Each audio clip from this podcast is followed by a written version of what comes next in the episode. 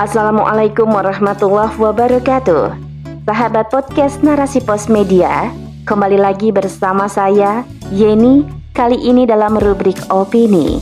Berikut selengkapnya. Pejabat publik melanggar aturan buah sistem kufur yang diterapkan oleh Atin. Sebagai anggota dewan yang dipercaya menjadi wakil rakyat, seharusnya memberi contoh dan teladan yang baik kepada rakyat. Salah satunya dengan mematuhi peraturan yang sedang berlaku. Namun, hal itu tidak berlaku bagi lima anggota Dewan Perwakilan Rakyat Daerah atau DPRD Labuhan Batu Utara, Labura, Asahan, Sumatera Utara. Bukannya turut mengedukasi dan memberikan sosialisasi terkait aturan PPKM, Para pejabat ini justru terjaring razia PPKM di sebuah tempat hiburan malam pada Sabtu 7 Agustus 2021. Saat ditangkap oleh tim razia, ternyata juga ditemukan adanya narkoba di tempat tersebut. Kasus ini ditangani oleh Sat Narkoba Polres Asahan. Hal itu disampaikan oleh Kasat Narkoba Polres Asahan, AKP Nasri Ginting pada Minggu 8 Agustus 2021. Di tempat terpisah, Ketua DPRD Labura, Indra Surya Bakti, membenarkan tentang kasus yang menimpa anggotanya. Pihaknya menghormati aturan hukum yang berlaku dan menyerahkan sepenuhnya kepada pihak kepolisian. Peristiwa ini semakin menambah kekecewaan publik kepada para pejabatnya. Bagaimana tidak? Di saat rakyat disuruh untuk patuh pada aturan PPKM, pejabatnya justru melanggar aturan tersebut. Kasusnya juga masih dalam proses. Berbeda kalau rakyat yang melanggar, pasti langsung diproses, langsung didenda, bahkan langsung masuk bui karena tidak mampu membayar denda yang jumlahnya sampai jutaan rupiah. Pelanggaran lain juga melanda pejabat penegak hukum. Tentu kita masih ingat pada kasus yang melibatkan seorang jaksa berinisial PSM beberapa waktu lalu. Jaksa ini tersandung kasus pencucian uang. Ada pula pejabat yang terbukti melakukan korupsi di instansi yang dipimpinnya, serta masih banyak lagi pelanggaran yang dilakukan oleh pejabat-pejabat, namun tidak tersentuh oleh hukum di negeri ini. Begitu banyaknya pelanggaran aturan hukum yang dilakukan oleh para pejabat di negeri ini menjadikan kepercayaan rakyat kepada pemerintah semakin terkikis. Hal itu menjadi bukti bahwa pemerintah gagal membina para pejabatnya untuk taat kepada aturan negara sekaligus taat kepada aturan Allah Subhanahu wa taala. Begitu juga reaksi sesaat yang ada di masyarakat jika terjadi pelanggaran baik yang dilakukan oleh pejabat, artis sinetron, selebgram, maupun pengusaha. Apalagi jika pelakunya adalah seorang idola dan wajahnya good looking. Pasti akan dibela habis-habisan meskipun yang dilanggar itu aturan agama, aturan Allah Subhanahu wa taala. Seolah orang-orang ini bebas berbuat apa pun. Inilah kebebasan yang tanpa batasan sehingga aturan agama diabaikan bahkan ditinggalkan. Lantas apa yang membuat para wakil rakyat, pejabat serta publik figur di negeri ini mudah sekali melanggar aturan? Itu semua karena buah dari aturan kufur yang diterapkan. Sistem batil yang lahir dari hawa nafsu manusia, sistem rusak yang membuat manusia menjadi sombong, sehingga manusia lupa bahwa dirinya hanyalah makhluk lemah dan terbatas.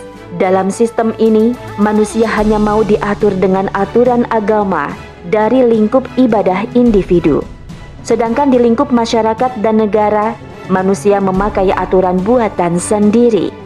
Mereka tidak memakai aturan Allah Subhanahu wa taala.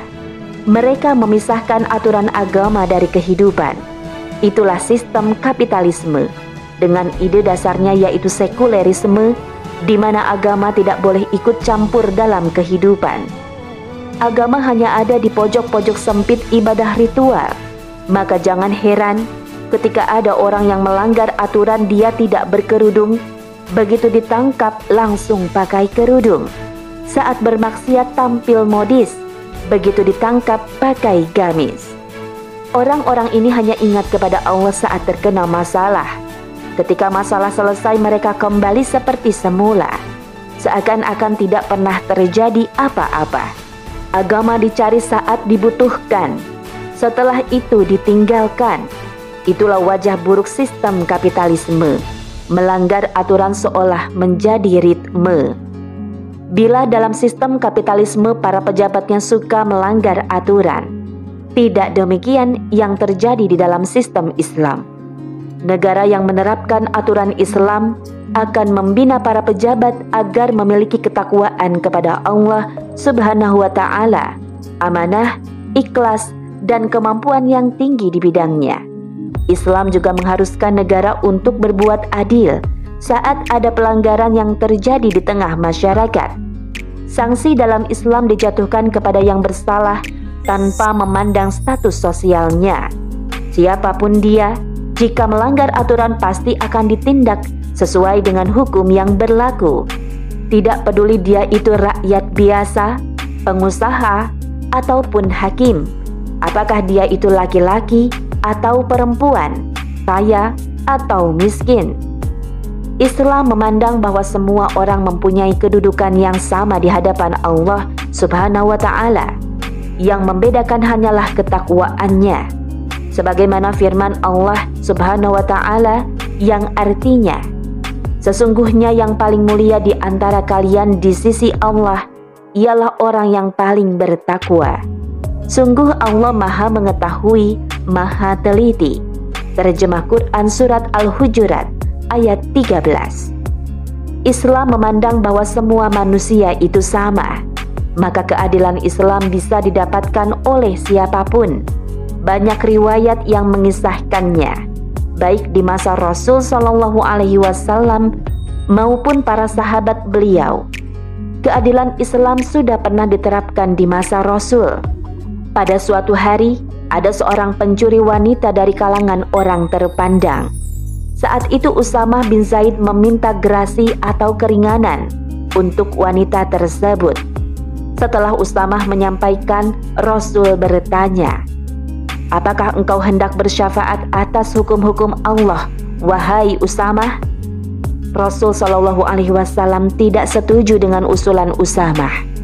Setelah itu Rasul bersabda, Sesungguhnya yang membinasakan orang-orang sebelum kalian adalah tatkala ada orang yang terhormat mencuri. Mereka membiarkannya, dan jika orang lemah yang mencuri, mereka potong tangannya. Demi zat yang jiwaku dalam genggamannya, seandainya Fatimah binti Muhammad mencuri, niscaya akan aku potong tangannya.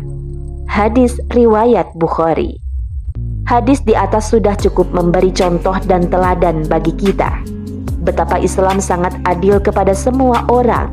Siapa pun yang melanggar aturan pasti akan dihukum dengan seadil-adilnya, tanpa pandang bulu, tanpa pilih-pilih. Namun, keadilan tersebut hanya bisa terwujud apabila Islam diterapkan secara menyeluruh agar tercipta kehidupan yang penuh berkah. Wallahu a'lam.